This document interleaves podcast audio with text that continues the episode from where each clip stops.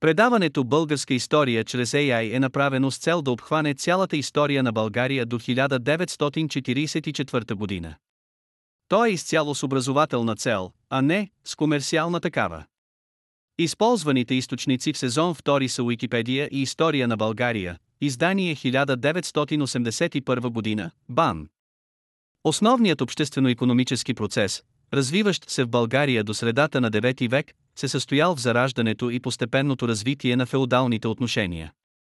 По същество този процес се свеждал до попадане на част от селското население под пряката власт на местни господари, предимно представители на славяно-българската аристокрация. Тяхната власт се простирала както върху имота на селянина, така и върху него самия.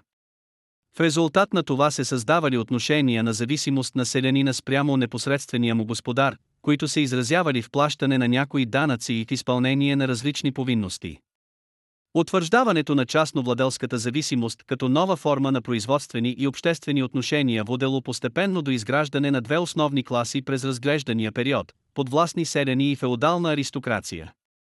Хронологически погледнато, зараждането на феодалните отношения започнало непосредствено след заселването на славяните и пребългарите на Балканския полуостров и след изграждането на българската държава.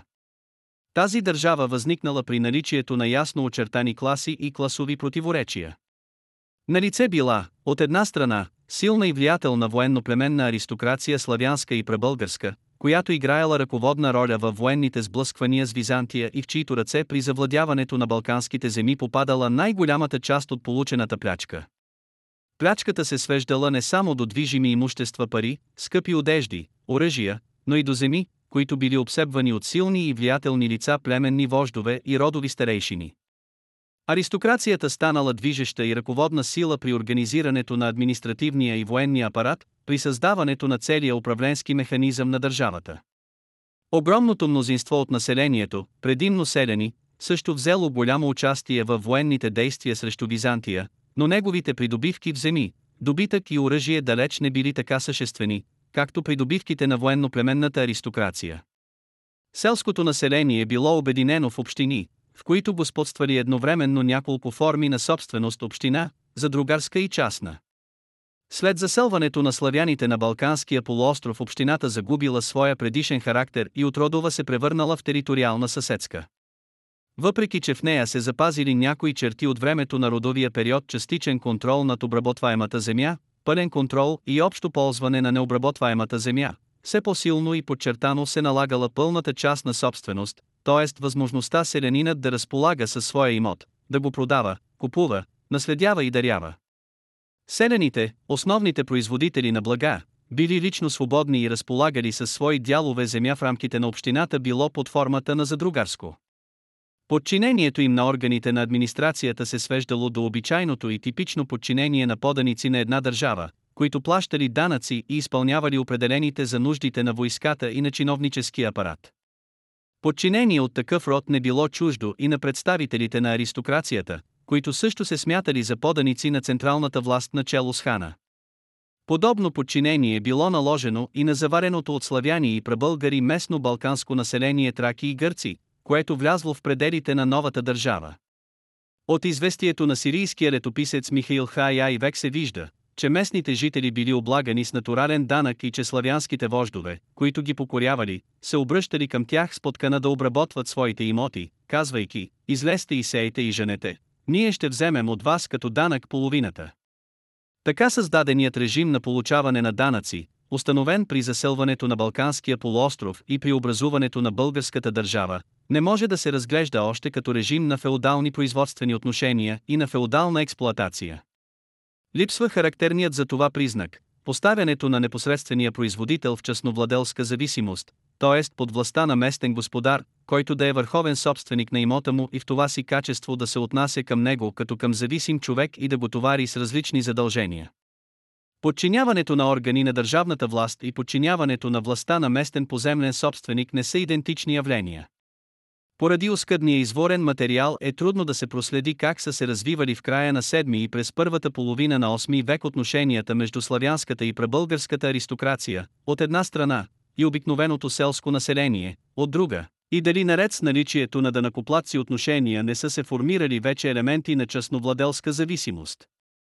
Сигурно е, че през този период са били създадени условия за все по-силно разширяване и утвърждаване на частната собственост било в резултат на завладяването на нови територии, било чрез освояването на изоставени, запустели земи.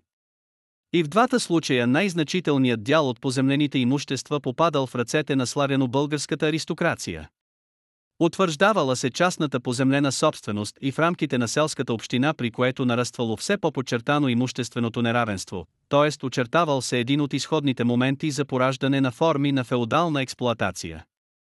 Един от главните паметници, който съдържа важни данни за началния стадий на развитието на феодални отношения в България, е известният земеделски закон Византийски юридически сборник, издаден вероятно през първата половина на 8 век при императорите от така наречената иконоборска династия. Точната дата на публикуването му не е известна, но сигурно е, че то е станало преди 802 година.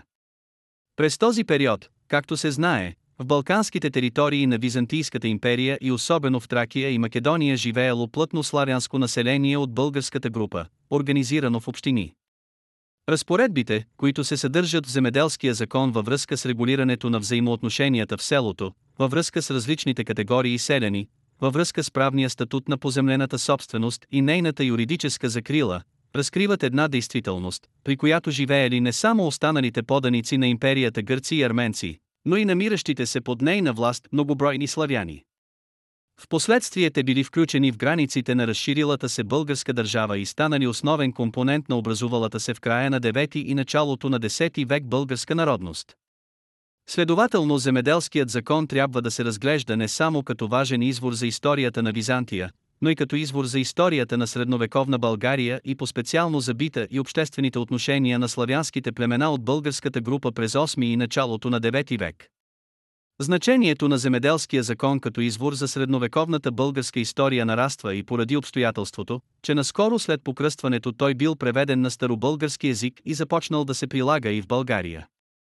Данните, които предлага този закон, могат да се използват следователно и за разкриване на аграрния режим и на обществено-економическите отношения в българската държава в навечерието непосредствено след въвеждането на християнството като официална религия.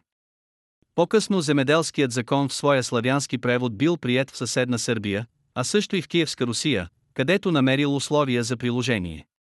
По такъв начин този интересен правен паметник, който отразявал през първите години след създаването си съществуващи правни взаимоотношения само в пределите на Византийската империя, се превърнал с течение на времето в паметник с много по-широк обхват, разкриващ правни взаимоотношения в южните и източните славяни през средновековната епоха и по-специално през началната фаза на формирането на феодалния базис в изградените сред тях държави.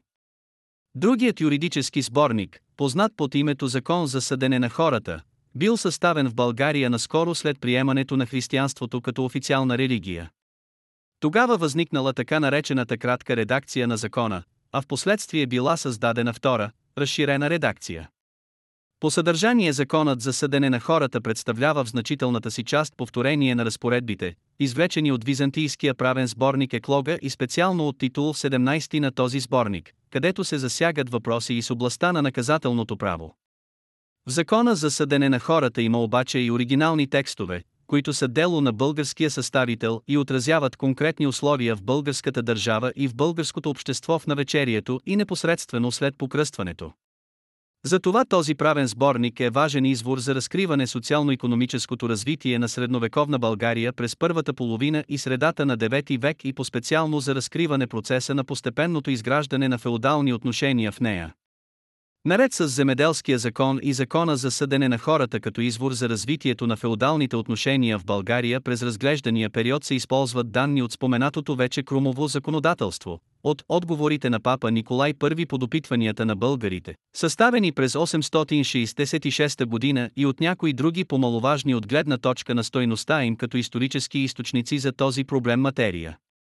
От данните, които предлагат изворите, става ясно, че един от главните фактори за началния процес на развитието на феодализма се свеждал до все посилното разширяване и укрепване на частната поземлена собственост, която станала преобладаваща форма на собственост и постепенно изместила на заден план за другарската и общината.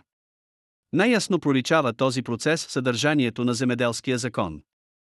От редицата постановления на закона, които регулират взаимоотношенията в селските общини, се вижда, че общината собственост върху земята, някога твърде силна, имала вече ограничено значение, а на първо място се наложила частната поземлена собственост, към чиято правна закрила била насочена основната грижа на законодателя.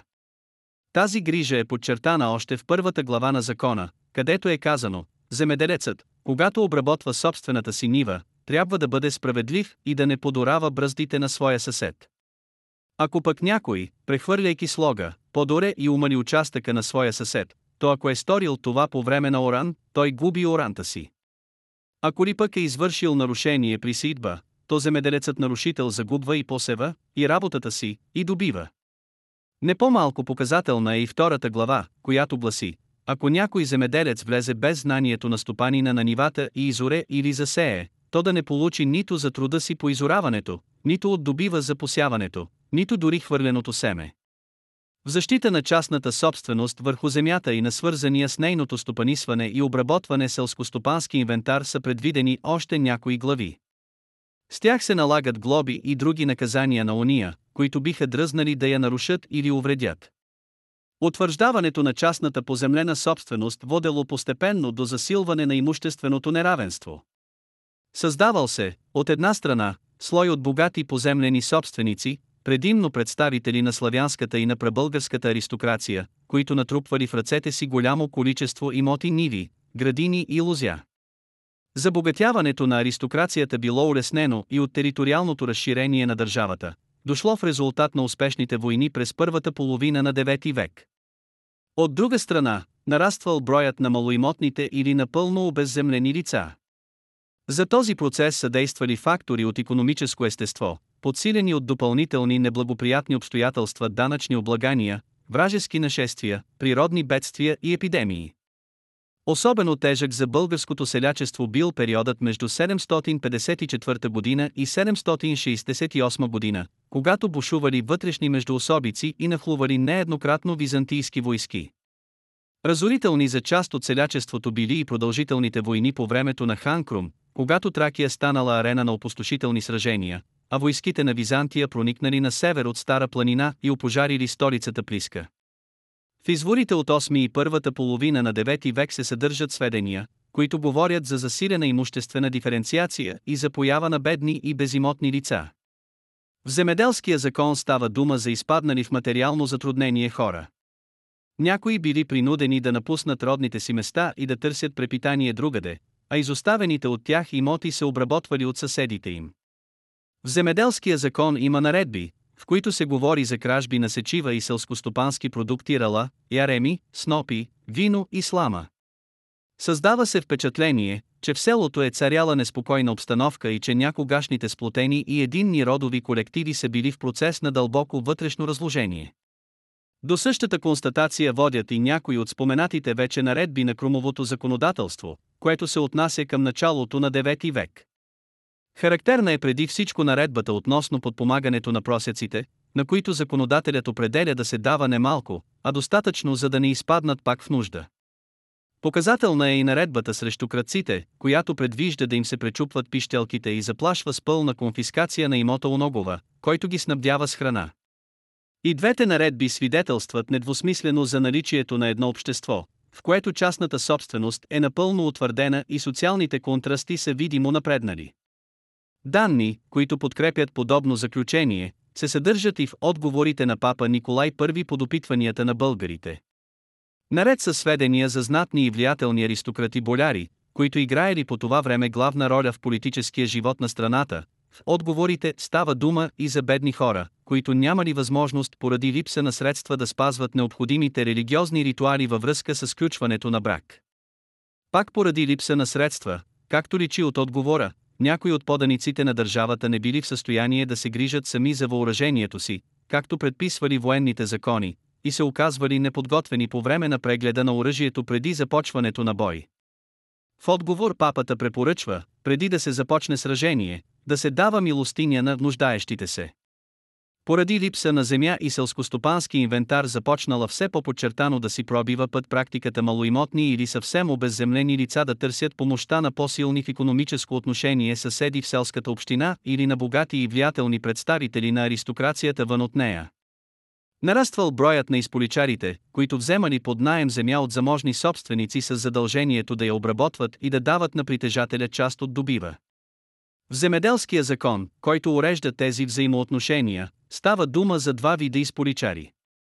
Едните от тях, означени с израза «вземащи на половина половники», давали на собственика на земята половината от добива, а останалото задържали за себе си. Другите, наречени мортити, били задължени да отделят в полза на собственика на земята една десета от добива, а останалата част задържали. Освен за изполичари в земеделския закон става дума и за наемни селски работници мистоти. Те били предимно обезземлени селени, които работели по земите на по-богати собственици срещу заплащане. Появата на изполичарството и наратайството била резултат от економическа принуда, която заставяла отделни лица да търсят препитание в земите на по-богати собственици. Сами по себе си създадените взаимоотношения не означавали още феодална зависимост. Както и споличарите, така и ратаите били свободни лица, които отивали в именията на богатите земевладелци по силата на доброволно сключени договори. С течение на времето обаче положението на много от тези селени се влушавало и в социално-правния им статут настъпвали неблагоприятни изменения. Достатъчно било да се случи някое характерно за средновековната епоха бедствие война, между особица, епидемия и суша, за да не може изполичарят или ратаят да изпълни в срок възложената му работа или да плати съответната аренда. В такъв случай той бил длъжен да работи допълнително, извън рамките на сключения договор, като при неизпълнение губел полагаемото му се възнаграждение. Особено тежко в такива случаи ставало положението на ратаите. В един текст на разширената редакция на Закона за съдене на хората, отразяващ обстановката към средата и втората половина на 10 век, е казано, че ако Ратай не завърши на време работата си към господаря, трябва да бъде лишен от добива. Изпадналите в затруднение селени били принудени да правят заеми и при невъзможност да ги върнат губели и онези малки парчета земя, които все още били тяхна собственост. Така именно в резултат на стекли се неблагоприятни обстоятелства за изполичари и ратаи се създавали условия за появата на извънекономическа принуда и за поставянето им в зависимост от богатия земевладелец, която носела вече характер на феодална експлоатация. В крайна сметка част от тези селени, не можейки да се справят със своите задължения, били принудени да остават трайно по земите на богатия поземлен собственик в качеството си вече на зависими люде. Наистина те получавали обикновено известни имоти, които господарят им предоставял, за да ги обработват и да се прехранват, но същевременно били обременени с различни задължения в негова полза в труд или в натура. Така завършвал един характерен цикъл в положението на тази категория селяни. Това е характерното развитие на феодализма през неговия начален етап не само в България, но и в редица други страни през средновековната епоха. Решаващи в случая се оказвали факторите от економическо естество, под чието въздействие в крайна сметка възниквала частновладелска зависимост. Наред с този път на създаване на феодални отношения имало и друг, попряк и непосредствен, при който появата на феодална зависимост била резултат не от взаимоотношения на частноправна основа между две лица, а акт на административни разпоредби на органи на централната власт или на самия владетел. С тях се предавали под властта на едрия поземлен собствени било отделни лица, било цели села заедно с жителите им. По този начин на създаване на частновладелска зависимост могли да бъдат предадени под властта на феодала както обезземлени лица, така също и лица, които имали свои имоти и които попадали заедно с тях под властта на новия си господар. Създаването на феодални форми по силата на административни разпоредби дърствени грамоти било твърде разпространено в Византийската империя през 9-10 век.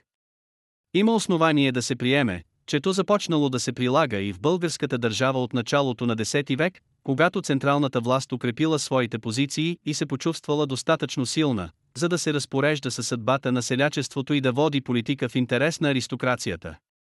С други думи, наредбата на българския владетел била своего рода акт на държавна политика, по силата на който се създавала частно-владелска зависимост по пряк и непосредствен път, без да се извършва сложният и двустранен процес на развитие на отношенията между обеднелия селянин и богатия поземлен собственик. За пряката роля на държавата в изграждането на феодалния базис може да се съди и по една твърде характерна разпоредба на закона за съдене на хората. Става дума за глава първа, чийто текст гласи «Всяко село, в което се извършват езически обреди и заклинания, да се отдаде в Божия храм с всичките си имоти.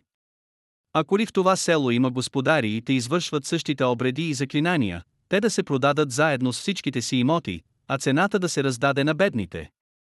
От съдържанието на тази разпоредба, която носи оригинален характер и отразява обстановката в България непосредствено след покръстването, се вижда, че са съществували села, в които наред с местните жители имало и господари, притежатели на поземлени имущества.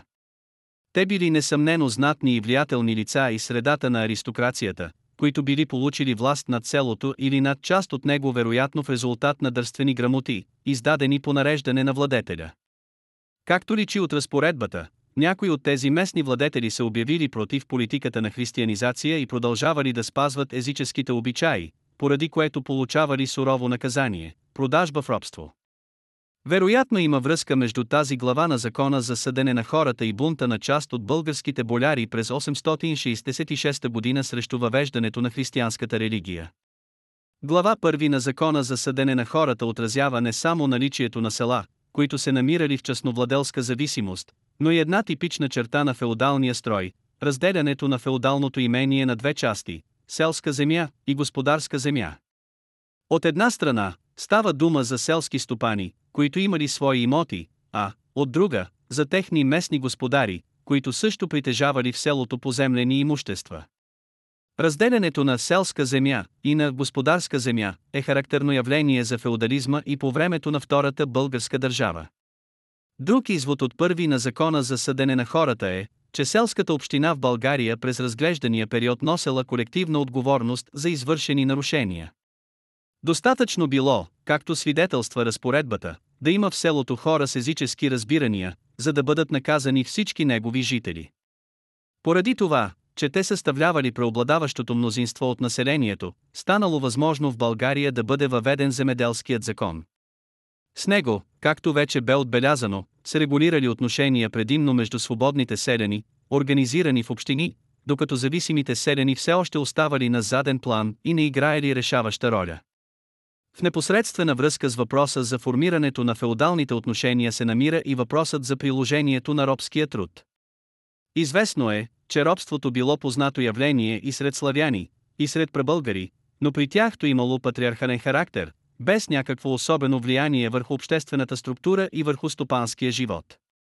През 7-9 век българската държава водила много войни с Византия, аварския хаганат и франкската държава. Имало случаи, когато в ръцете на славяните и пребългарите попадали като пленници голям брой хора. Така например по време на похода на хан Крум срещу Цариград през 813 година били откарани в България над 50 000 души. Някои от тях в последствие се завърнали в своята родина по силата на двустранна размяна на военнопленници между България и Византия. Все пак мнозина за дълго време и дори до края на живота си загубили свободния си юридически статут. Военнопленниците били разпределени главно сред представители на аристокрацията и естествено най-голям брой от тях получавали самият владетел ханът и неговите роднини и близки.